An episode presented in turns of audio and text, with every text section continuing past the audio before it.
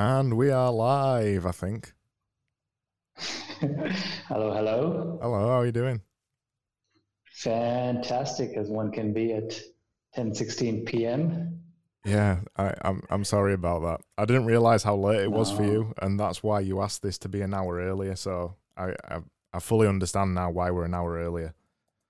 No, man, this is part and parcel of living in Dubai when most of the communication, especially when I moved here first 2 years ago, was with North America.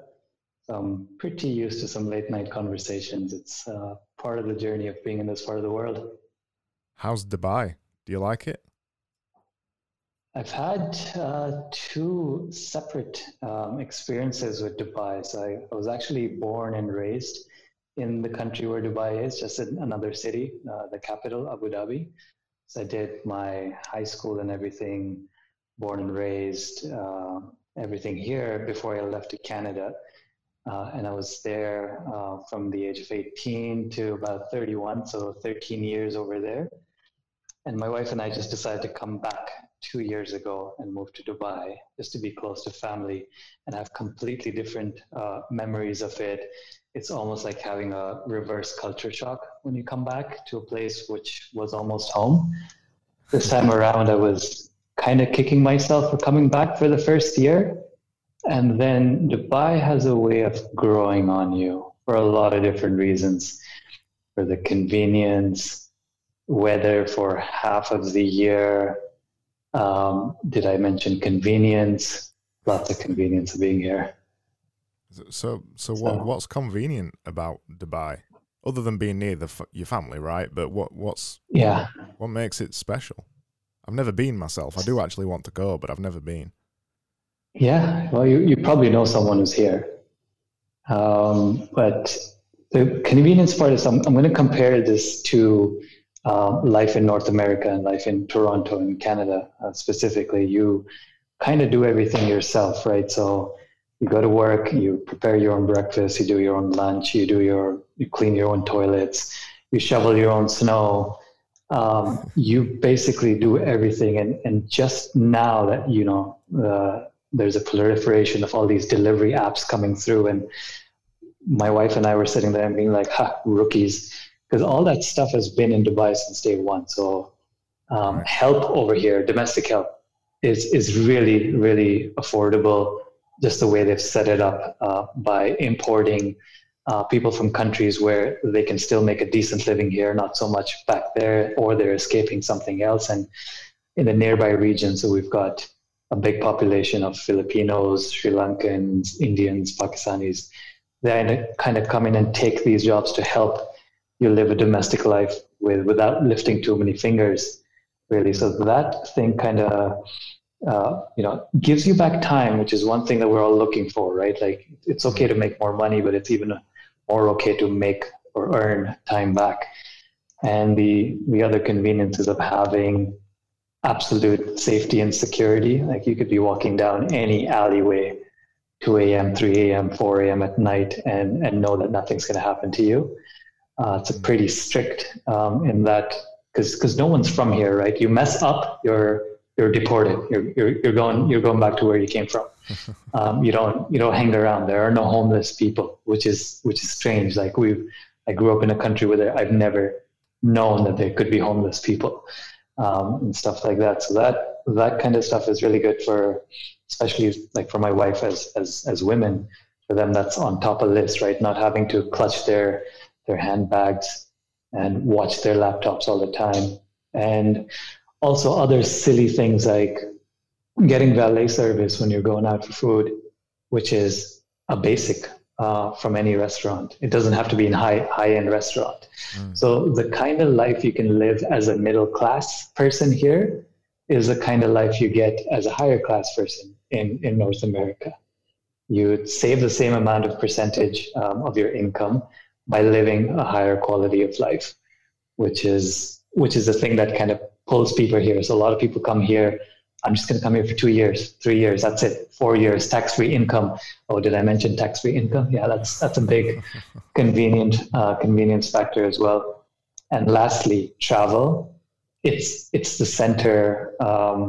it's the center of the globe in a lot of many ways. Like there's, I don't remember the stat, but within a 6-hour flight radius, you can hit, like, I don't know what the number is, and I'm going to BS this, but 50 to 60% of the world, which is why trade is so important in Dubai. Dubai is a big trade hub for that very reason.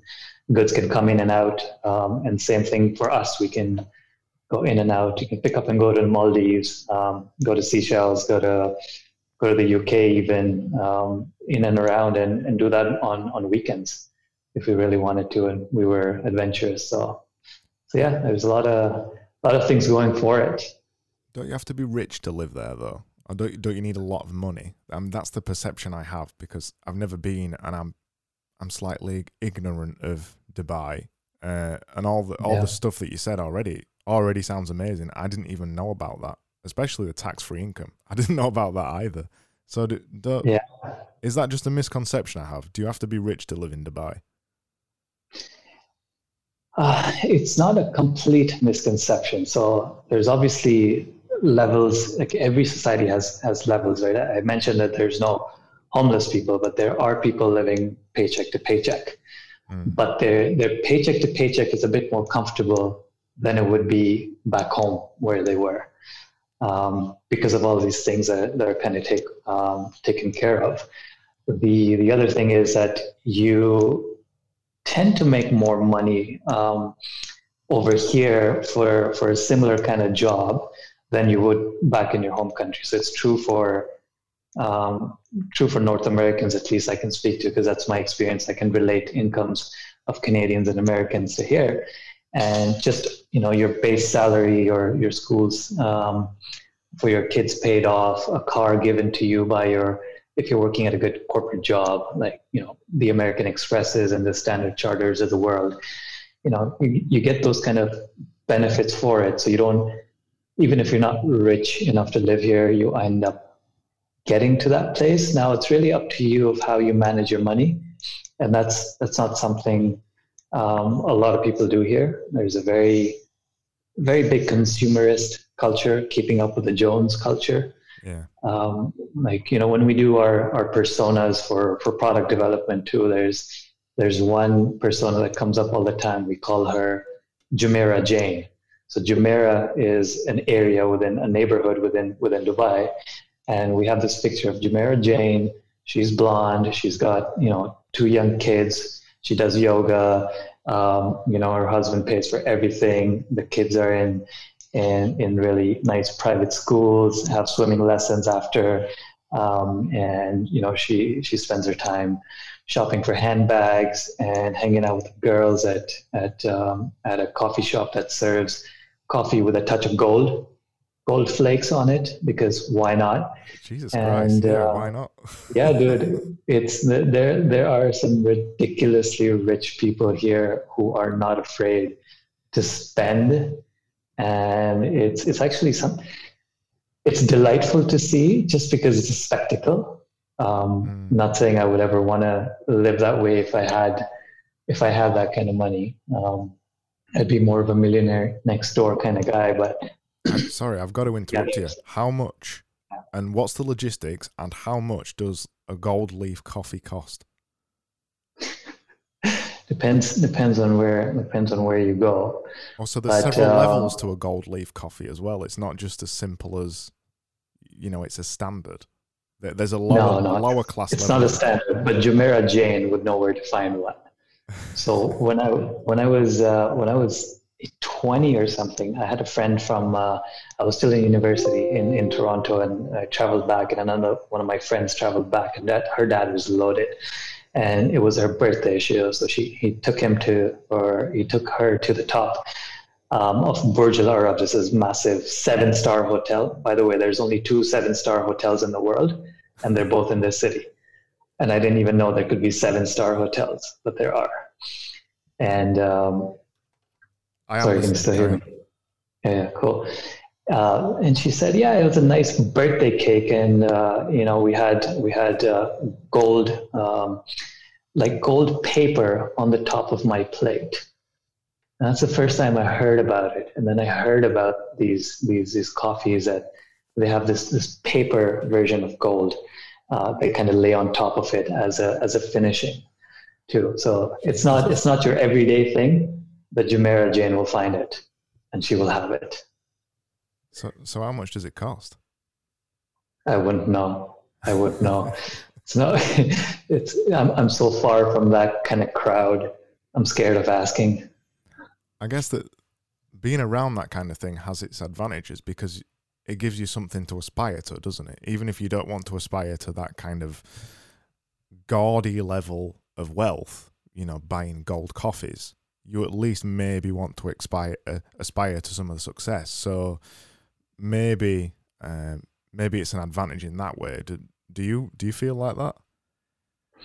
Yeah, I would frame it as possibilities, right? Where you start understanding the possibilities, like what is possible with money, or the fact that you can make that kind of money. I'll give you a contrast experience for my wife and myself. So when I grew up, my dad kind of moved up the ranks. He wasn't doing great when he started. In fact, like he was a working class laborer when he first came to the country.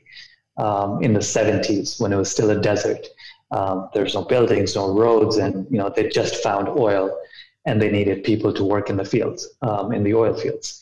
So gradually, as he moved up his career, so did my perception of possibilities kept moving up because I went into different schools, and by the time I was in 12th grade, I went to this really, really, really good school, good private school, which was a completely new world for me. I came from very humble friends from a humble school and their humble parents and my humble parents. And, we go into the school and these kids have villas and you have a room of your own by yourself, that kind of feeling. And then on the other end, my wife was also growing up here. We didn't know each other back then. And she was already, her dad was a banker from the get-go, so she was doing they were doing really well. And they were hanging out a very different crowd as well. So when I met her, her perceptions of possibilities and what's possible with money and what to aspire to was already a lot higher than mine was.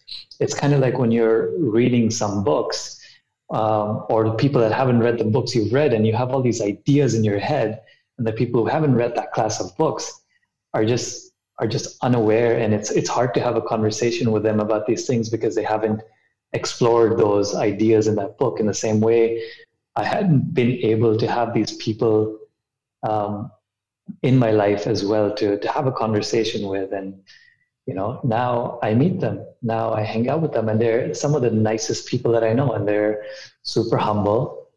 They work hard. They've earned everything they've gotten. They were never handed anything. There are some guys and girls my age that got handed down their generation businesses, their father's businesses, and then everything like that. And they have 2 Teslas in the garage, and a mansion that looks like a fucking mall.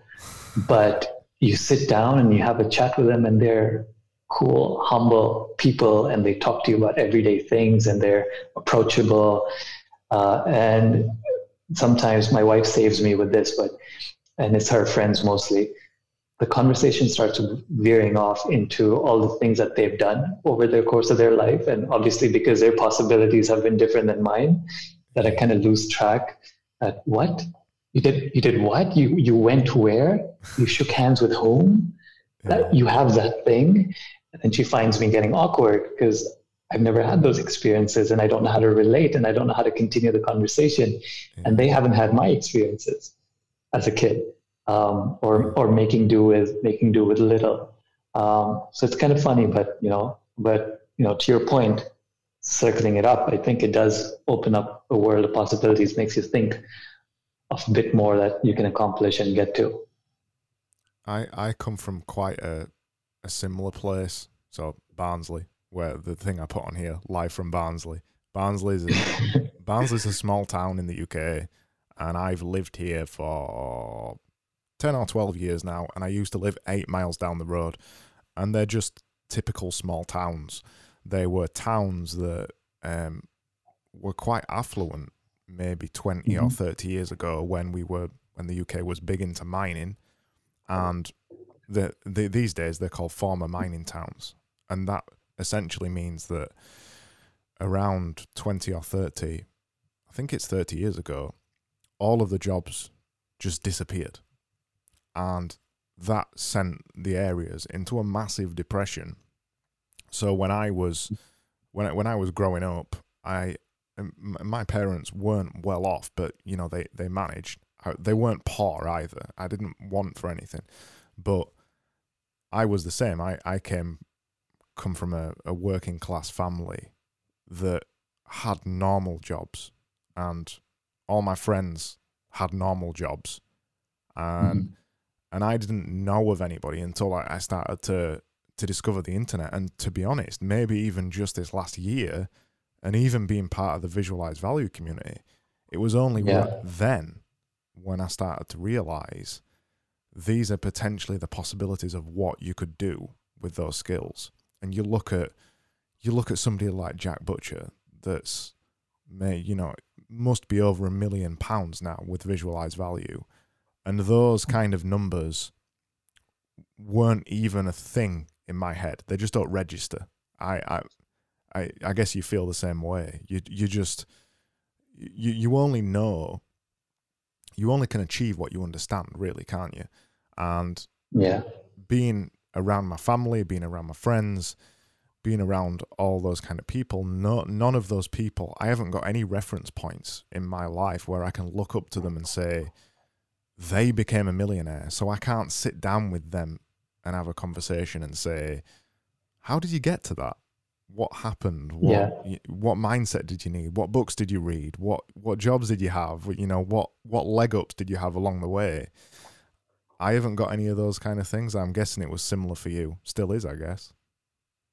Yeah, and I want to check this with you as well and your side, but like when we're growing up like that, you're kind of aware of the affluent and their lifestyle, but it never hits you that maybe one day you can, or it wasn't talked about in my household. Like that was never set as a goal, right? Like the advice from the parents was study hard, do well, get a good job, and take care of your family. And it was very vague kind of goals.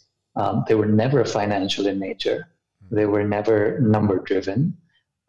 They were never that kind. And this is a funny thing because it relates to one of my first boss's boss at my first job. And it was a sales job. It was a cold calling job, a pure hunter. You're hitting the phones 40, 60 times a day, getting rejected. And this guy comes on and he's new. So he's acclimatizing himself to everybody on the team. And he's having one-on-ones with everyone. He pulls everyone into a room, asks a bunch of questions, and gets to know them and kind of makes his mark that, yeah, I'm here now. And he sat down with me and he's like, okay, so, why are you here? I'm like, here where? He's like, to work. What are you here to do? I'm like, to make calls. And he's like, no, why are you here? Like, to do a good job and give my customers good solutions. And he's like, no, why are you here? And he wouldn't stop asking that until he answered. And he's like, you're here for the money. You're in a sales role to make money. That's why we do sales. We need to make commissions. We need to hit our targets. We need to make the company money so you can get paid. And he almost wanted to drill that into my head, like the money mindedness or the money hungriness, or someone who's chasing it, because that was his way of motivating salespeople. If he dangled enough dollars in front of them, maybe they'll pick up the phone more often. I didn't need that because I was looking to extend my visa to stay in the country. So I wanted to do a good job so I could keep my job and keep my visa. So I had different motivations and I didn't want to tell him that. But so I started agreeing with him. It's like, money, commissions, let's do it, and get the whole Wolf of Wall Street kind of thing going on the trading floor as well.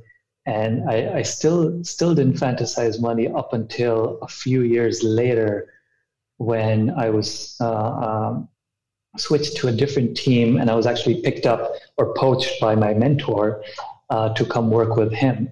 And he had a very, very, very positive influence on my life. And he was someone I wanted to be when I grew up. And one of his main philosophies was to make more money, but not in an evil way. Not you wanted to work hard for it, you wanted to earn it.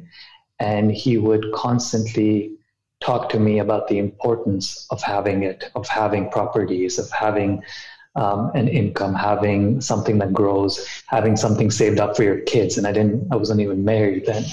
And it was really inspirational to watch him, because he came from nothing and he was making $250,000 a year by the time he was my age now, 33 or 34. And he was the boss of his own time. And he'd bring us over for Christmas dinners and stuff. And I'd just be in awe of his house and how giant it was and the stuff that he had, and, all his latest gadgets and his latest Nike shoes that he uses to play for football and all that kind of stuff. And that started was the genesis for me, at least, to start caring about money as a goal. Before this whole internet thing, which now is giving me the thing like, okay, I knew it's possible in the job scenario that you can make money. And now, as you mentioned, the VV crew and the people on Twitter that we're seeing today showing that it's possible to do it sitting in your bedroom, and with a laptop, and taking what you've learned for the last 10 years or 15 years or whatever your craft is, and turning that into millions. So I've had two different relationships where I've come to appreciate money as a score, not really for buying stuff, but as a score of doing something really well and putting it up. But I'm curious about you. Like, was the internet, was there a particular person that kind of got you thinking this way about what is possible? Was it a certain time? What was the trigger for you? I think to put some context around it, I spoke about my parents on one of the other ones the other day. My parents have always let me do whatever I wanted. They've never pushed me to do any particular thing, which I think's had a massive positive impact on my life. And both of my parents have always been, and still remain to this day, hard workers. So all they've ever known is hard work, basically. So same. Yeah, so they instilled that into me, that nothing comes easy. The kind of things I say on Twitter all the time that I'm almost half joking when I'm saying them these days.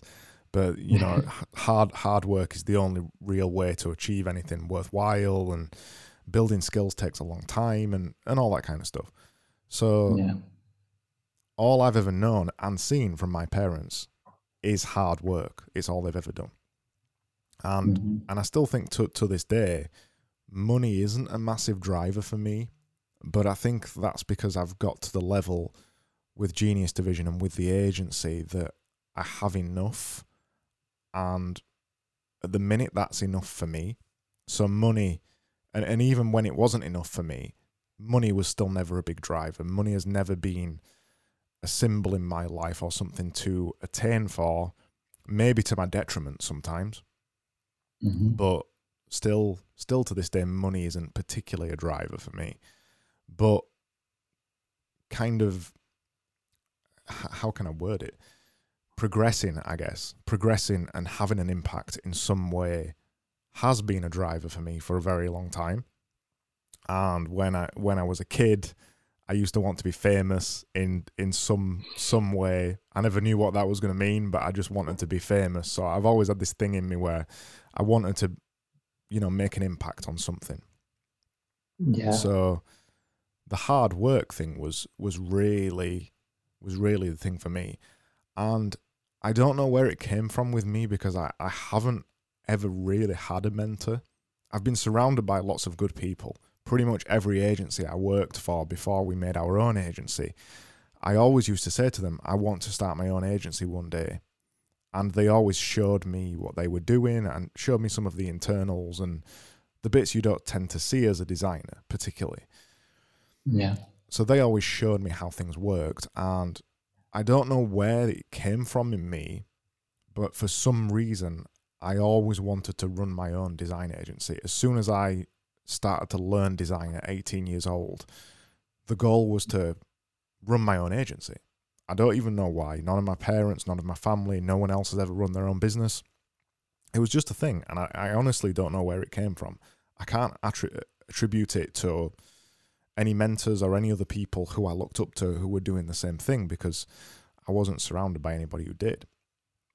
So in terms of mentors, I haven't really had any direct mentors. As we've progressed through Genius Division, there is a couple of people that stick out in my mind who I've had the opportunity to go to and speak to when I've needed them for something, or to talk through them with something.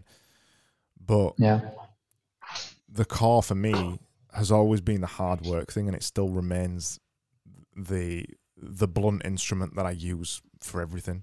And if the way I still look at everything is the only way to get good at something is to just smack your head against the wall a million times. So I haven't been surrounded by people like what you're describing, really. So I still at this stage, even though I don't consider myself successful, but I guess on the surface level, I would look successful to most people. But I still don't consider myself with the people who you're talking about. Obviously, I'm not a millionaire. I'm nowhere near a bloody millionaire.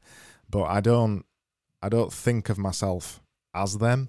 I still have, and I don't know if you still feel like this, I still feel a little bit like the working class kid that almost feels a little bit of disdain for those kind of people, that feels a little bit angry at them, even though I don't ever outwardly show that, and I wouldn't ever say it, even though I'm saying it now. There's still a tiny little bit of me fighting at the back somewhere that is this working class kid who shuns success, who doesn't want to become a millionaire and doesn't want to become hugely successful because it strays too far away from my roots. Do you know what I mean? I'm going to take a wild guess here, but I think dabbling in certain kinds of music also early on kind of brings up into this place. I think I saw you playing Pantera at some point in the studio, and like I've kind of like, that was my first love, right? Like heavy shit, like really non-sellout, non-commercial, won't play on the radio, none of your friends listen to it. Yeah. And the messaging in those kind of artists was never about anything bound in the economic reality of life. It was, if anything, against that. It was very against that. And that was, we're kind of impressionable at that age. And those guys, you know, guys and girls become our mentors through their words and their music. So I had that rebellious side when I was in university in Toronto. So when you come as an international student to Canada, you tend to flock together, birds of a feather flock together. So you meet other international students, and I started meeting these kids from Pakistan and from India. And given their economic situation there and the value of their currencies, they have to be extremely well off to come to Canada and pay that kind of fees. You know, your regular middle class and working class people don't ever make it with the fee structure that is there for international students there. So you start getting exposed to the elites, and possibly the ugly elites, the kids who've never lifted a finger, and have everything handed to them. Like they arrived to Canada with a car already in their name. Daddy paid for it. And, you know, I was, you know, in the back of a Popeye's chicken, grilling chicken, or working security jobs from 12 a.m. to 8 a.m.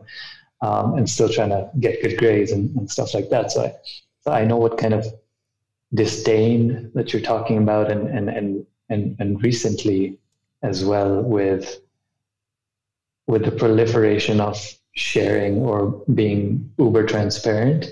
It's almost when you're scrolling through like, fuck, you too, fuck, oh shit. But But it's so funny because I still have a thirst for it, but it's a very different thirst, Craig. I don't know how to explain this, but personally at 25, right? Like I was already making six figures, mostly through luck, because I'm really stupid. I don't know how I made that, but that was about 10 years ago. And we found out that my father was, but diagnosed with Parkinson's. So that kind of put the only working man in the family, with my mother being a housewife for her entire life, kind of his income at jeopardy, and he couldn't work for much longer after that. And there wasn't much saved up because it was all spent on me studying abroad. So I've had dependents, not kids, parents for close to a decade, who I've had to budget for, plan for. I've had a younger sister that was still going through college and education and still had to get married. So there was a absolute need for the money, and it wasn't for myself, but it was for family. And given the values that I've been instilled with family over everything, and, do whatever it takes. And then what it takes was money. So it kind of became a dual goal. Like, I got to hustle and work really hard to get this so I can make this part go okay. So that's been kind of a drive, because no matter how much I seem to make, the expenses started going up in line with that. So percentage saved was getting less and less and less every year, which kind of drove me batty, because I was working super hard, man. And when you check your statements at the end of every year, and you're like, where the did that go? And then the ladder, you start climbing the ladder. Okay, how can I double this? How can I triple this? And you go mad. And then you go mad for a year, and you don't do anything because you're too mad at everything and all the world. And he said, F that, I'm not working hard this year. Everybody can go suck it. I'm going to do me. And if you have a problem, leave me a voicemail. I'll get back to you in a year.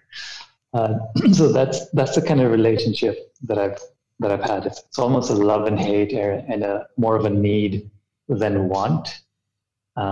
So now we're thinking about this at this age that my wife and I are married now for 6 years, and we're looking back at the other generation, and we're like, okay, how do we not repeat the situation that they got into? Well, okay, we got to build our net. How do we build our net? We have to make more money. And then that again becomes a goal, not for, again, buying things, but when I'm 60 or 70, I don't want to be asking anybody for help. I want to take care of myself. So that becomes a secondary goal. Again, it's not the primary goal, but you have to go get that so that you can satisfy the other thing. So, yeah. Yeah, I'm lucky to not find myself in that situation, but I think you've experienced this as well. I think one thing that I hadn't realised, and this is only a recent revelation over this year, and with Visualized Value, is that I've worked so damn hard, like you, to develop these skills, and in my case, it's kind of marketing and design skills, and to some extent running an agency skills as well, although it's not me who runs most of the agency, but I understand how to build an agency. I have all these skills that I learned, and now I've been a designer for 15 years. I've never leveraged them into something else, into a thing. The whole Jack Butcher build once, sell twice thing. I'd never done that. And that was a revelation to me this year. And I think ultimately, over everything else, I think it's important to develop that mindset over, obviously there's needs. We all need a certain level of money. But I think if you develop the mindset that you're going to take the skills that you already know and package them into something else that isn't tied to your time, I think that will inevitably lead to a potential infinite amount of money. And right now in November of 2020, I'm still working out what that is for me, but I've been put on a path now that I'll never be able to return. And my new disdain is for doing hourly work and trying to work out a way to change that, and, or to charge appropriately for it. Do you feel the same way as that after discovering VV and seeing Jack Butcher's ridiculous success?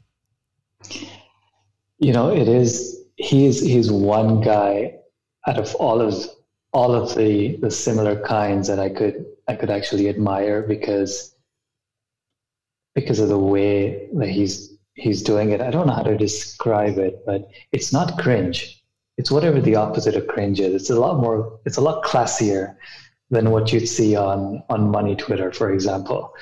And it's a lot more thought through. It's like having a conversation in your own head sometimes when I'm reading about the stuff that he does.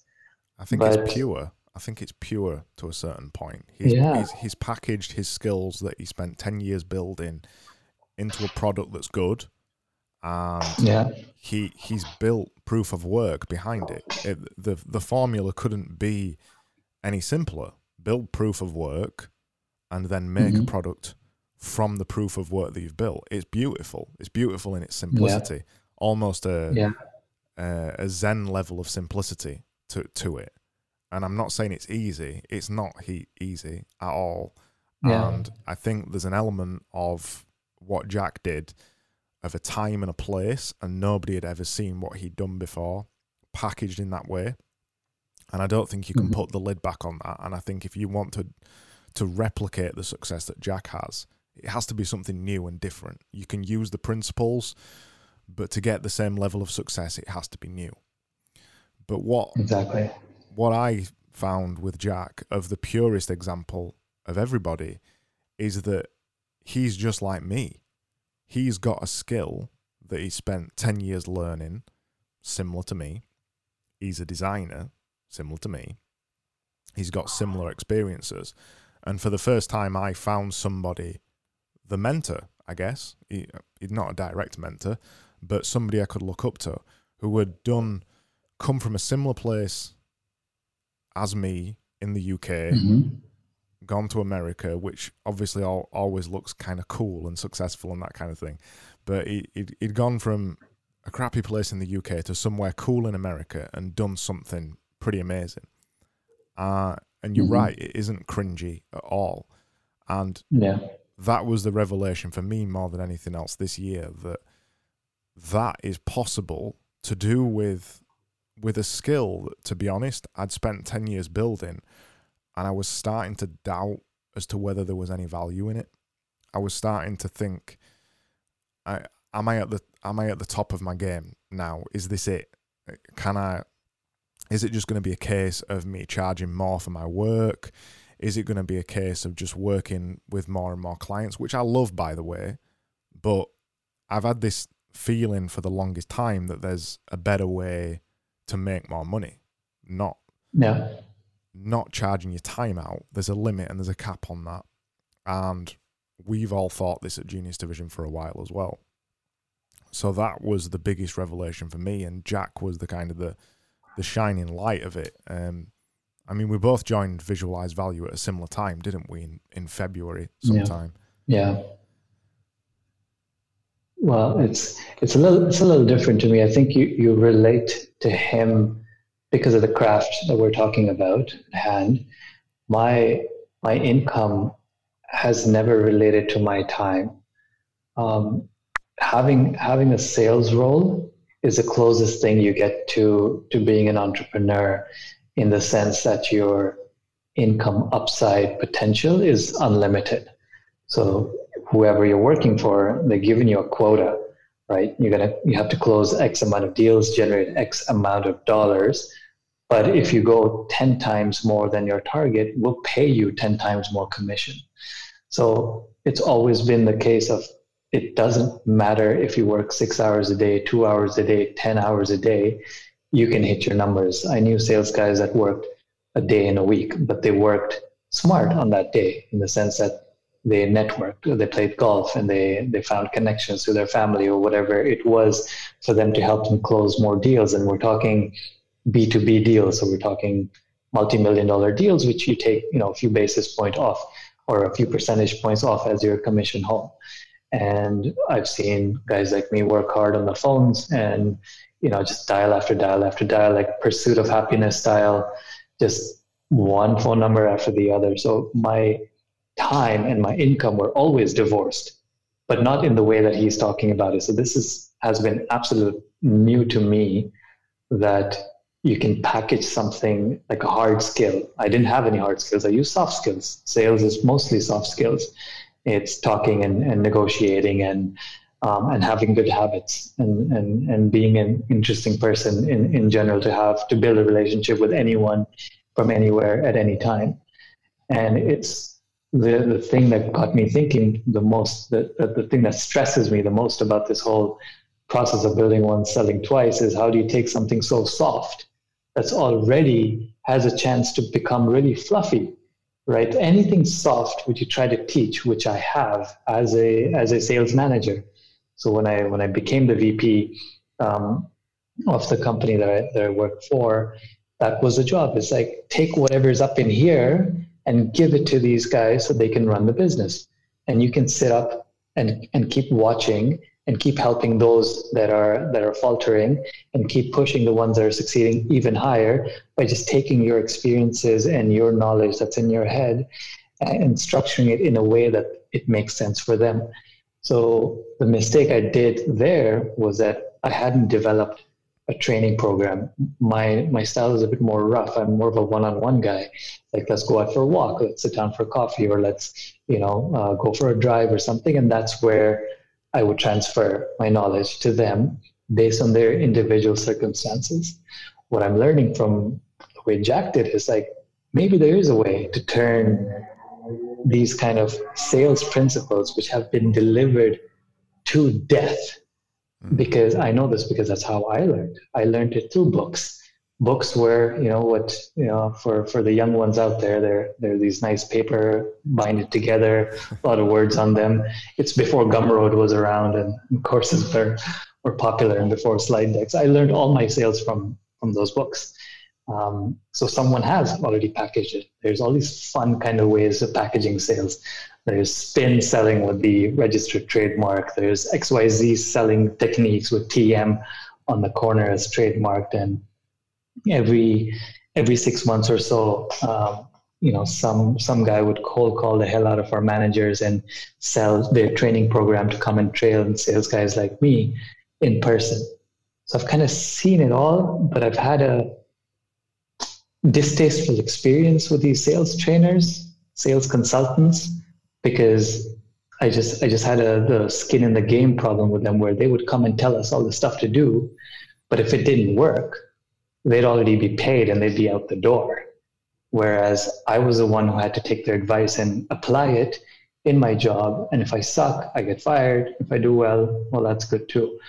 So I always, and my mentor as well, he kind of, found them pretty distasteful, and he talked about not listening to them. His one advice was to not listen to sales trainers. And he's like, find your own voice and see what sells for you and take that.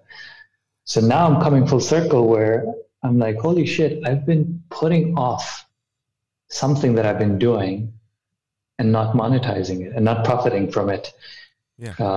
And it's hard, man. It's not, he makes it look easy. But he'll be the first one to admit. I'll tell you, it takes time. Yeah. Oh, have I lost you? But yeah, it's an absolute challenge to package it up. I am on the journey, though, of trying to do that at the agency that my wife and I are running right now, to come up with some sort of sales fundamentals for our clients. Our clients are small businesses. Like, these are the old school businesses. These are the people they're my people. They're the chiropractic clinic. They're the auto shop. They're the gym, boxing gym down the street. And these people are craftspeople. They're good at what they do. They use us, our agency, to generate leads through Facebook, Instagram, YouTube, whatever. But then when the lead finally comes to them and they can't close, I get on the phone with them and I give them all these tips like, okay, next time you call, say this first. Okay, what are the objections you're getting? Okay, let's break the objection down. What does that objection mean? What do they really mean? It's like your content onion theory. It's like people are onions. Like their objections on the surface level are not the same ones that if you peel them. And I have all these discussions. So Alina, that's my wife's name, and I are putting together like this training deck for our clients. Like, okay, if there was a video series of 10 videos that would help them close the leads that we're getting them better, faster, and more effectively, what would that look like? And if that works and we get feedback from the market and our clients say like, holy shit, I tried your shit, I've 10x'd my returns, then I know I'm onto something. So it's great that I have a testing market there. I have the time to do it. I just have a mental block of putting your craft into a teachable format that is one-to-many.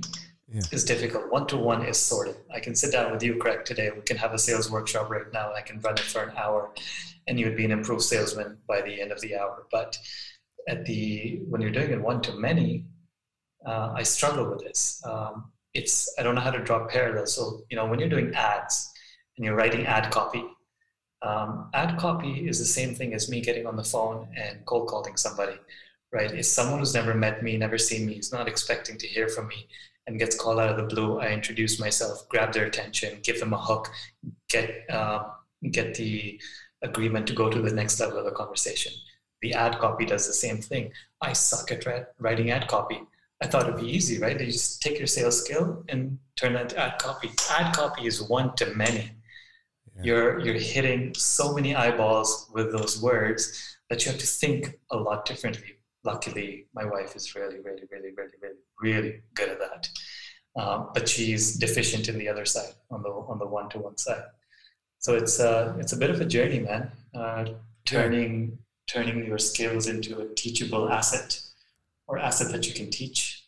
You're completely right. I suffer from the same thing, and I've often thought if it's this parallel of the success thing again, and coming from the idea, well, I'm British anyway, so British people don't promote themselves. They don't, they don't shout from the rooftops about who they are.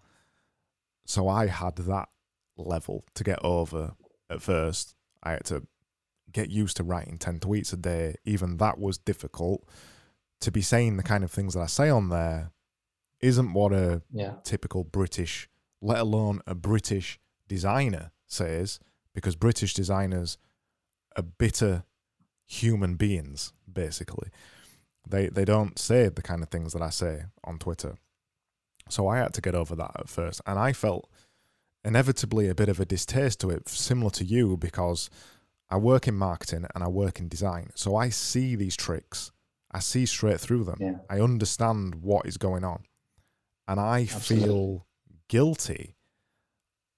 Yeah, I think guilt's a fair word. I feel guilty about using the same tricks that I know work, but aren't genuine, or I don't feel that they're genuine because they're tricks. And I can look at anybody online right now and see the tricks and the marketing techniques that they're using, because I've seen them all and I've done them all for clients. But when it comes to applying them to yourself, you feel like a fraud. You feel fake. You feel like it's not you. So, and there's a little bit of this rebellious thing coming back in me again, probably the heavy metal music thing, that I don't want to conform to the way that other people do it. So I've spent most of the year trying to find my way around that, of how to promote myself without feeling fake and cheesy and salesy. I haven't always got it right, and for the first couple of months when I joined Visualized Value and I realized, oh yeah, I've got this book that I wrote years ago, I should sell that. A lot of that was training on how to package things up and sell them. And now I look back on the Extreme Production book and on the Press Start stuff, and it probably isn't a thing I'd do again. I probably wouldn't make that kind of content again right now, because it isn't anything to do with what I know. It isn't to do with design and all the other skills that I've got. So I think inevitably now I've practiced on that stuff, the next thing that I try and do will be something to do with design or marketing or whatever. I don't know what that is yet, and I'm still feeling through the weeds as well with this stuff like you. But yeah. I would say one thing that now I've been writing 10 tweets a day. It was one of the foundational things that I've done this year. I feel much less icky and fake about writing tweets and promoting myself. It doesn't bother me as much because now I've realized that this is what everybody's doing. Nobody really cares that you're doing it. It's just that you think everybody else cares because we have this thing inbuilt in us where we think that everybody else cares more about us than they really do, when actually no one really cares about anything that we're doing. So I had to get over that. I think promoting myself is the biggest thing for me.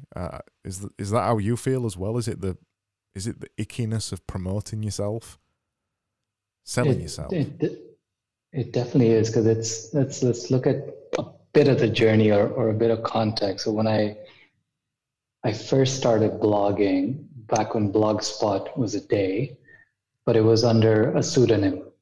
Right? I started my public life under a pseudonym, Abstractious. That's what I called myself because I wanted to write abstract stuff. And all I wrote, if I go back to, that's some messed up stuff, man. I should have sought help at that point. It's like really abstract kind of stuff. And that was kind of me rebelling against the cookie cutter pop music for the internet versions of what people are putting out there as their blogs and their feelings and their experiences. And, oh, look at me, I'm so much more enlightened now that I've gone through this, because I still have, and that self-promotion has been uber hard. There's another point to it. I don't know if you relate to this. Probably not, because it's a bit of superstition. So we've been fed in from a family level. Like, keep your mouth shut when you're happy. Keep your mouth shut when things are working well. Do not talk too much about your life because, karma going to get you, or there's an evil eye out there just, waiting to poop on your party. Yeah. And that's been like super ingrained in us. And I say this as a contrast again to my life partner, who has been pretty open with her life and her travels and pictures and words and accomplishments and things like that. Everything's online all the time. And she's super popular. She's super popular in real life, and she's super popular in the online world. I'm not super popular in real life. I'm not super popular. I just work hard. Yeah. I don't know how to talk about it a lot or pat myself on the back so graciously in a classy way all the fucking time. I'd rather be weird and abstract. I don't know why I get the thrills from that, but it has been to my detriment when it comes to this world. The build once, sell twice world that we're in is definitely a detriment. Like Jack talks about, you must be comfortable promoting yourself, and you must do it for a long time. And he does it super classily, right? And you think about it, like all the jobs and the interviews that I did, what the hell was I doing in my interviews? I was sitting there promoting myself. What the hell is my CV? It's it's my sawdust. That's what it is. It's like, proof of work. I've done this, and I'm going to sit here and tell you what it is. And my product is my time in this case. I'll come here for 40 hours a week, and you pay me X amount. And that's a sale that you're making. So we're all doing this kind of in different areas of our life. I think we do the job interview thing begrudgingly. Like, I got to go sell myself now. But now the mindset shift. But if you were to do it as a normal part of your life, what if this was just the way you live? You're always in a job interview, you're always pitching, you're always showing your sawdust, you're flailing your CV around to the world, real time update on everything. So that's gonna take a while to get used to.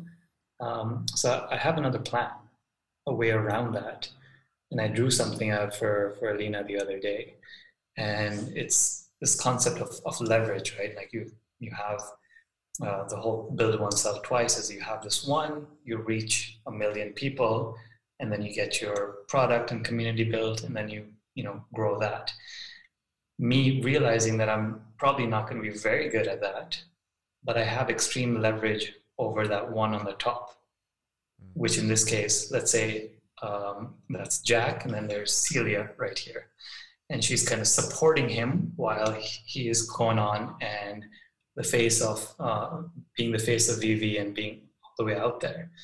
So it's that's, I think, would be my plan A, is to take an asset, Alina, my wife in this case, who's very good at doing this whole outreach thing and self-promotion and does it without cringing, and her stuff is actually pretty classy too, and just support her in all the ways that I can. So I'm applying leverage, all my leverage onto her, and all my skills and all my knowledge and all my help and time and organization and OCD and planning and sprint planning, project management, resource management, or like all of that stuff, so that she may go ahead and pursue that kind of model.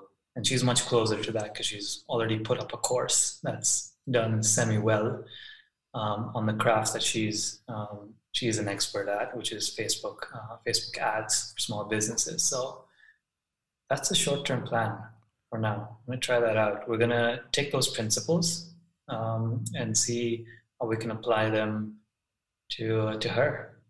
I think, even though she's not part of the community, so I'll have to bring her up to speed and I gotta tell you about VV. She's not even on Twitter. Oh, wow. Yeah. I think there's a lot of value in that attitude. There is certain people who are stars, quote unquote.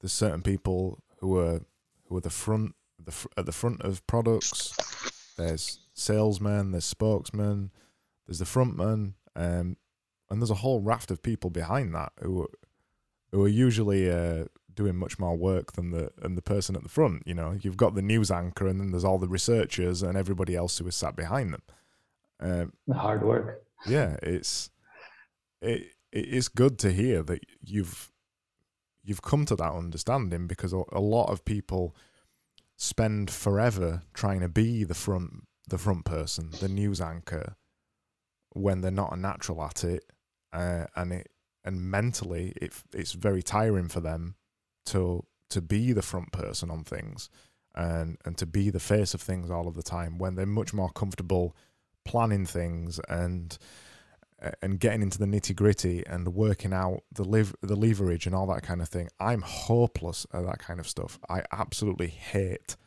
planning anything. That isn't my strength at all. I am the front person of these kind of things. I love talking to people. I love being in kind of sales meetings. I love selling Genius Division. I love designing things. I love being out there. I'm an extrovert in that way, absolutely. Mm-hmm. And I'm not a big fan of the project management stuff and the details. I'm not a detail person at all. It's something I've always struggled with. And I think there's a certain point in your life where you realize those skills. You finally say to yourself, I'm going to give up trying to do this thing that just isn't working for me, and I'm going to focus on the things that I'm good at. And I found, as soon as you realize that, and if you're surrounded by other people who are open to realizing that as well, and know what they're good at and do it, you 10x, 100x your results, because everybody's doing the thing they're good at. And that is one of the hardest things to work out, but it's cool that you've worked it out, because if that's what you feel you're better at, you're definitely going to get much better results than both of you trying to fight to be the front of things, when maybe one of you naturally is the planner side of it. 100%. I came on to the business three months ago, and it was precisely for that reason. The business needed, it was a solopreneur venture, and it needed a COO type of role, not to get into titles, but someone who can make sense of the chaos that is, a solo person trying to do everything all at once. Yeah. It was a pretty clear transaction between myself and her, is that I'm your admin person that has a strategic mindset. That's what I am to start with. And I'm also the mentor on client relationship stuff. So she's good at her craft, you know, getting Facebook campaigns out, writing the ad copy, doing the creative work, super good.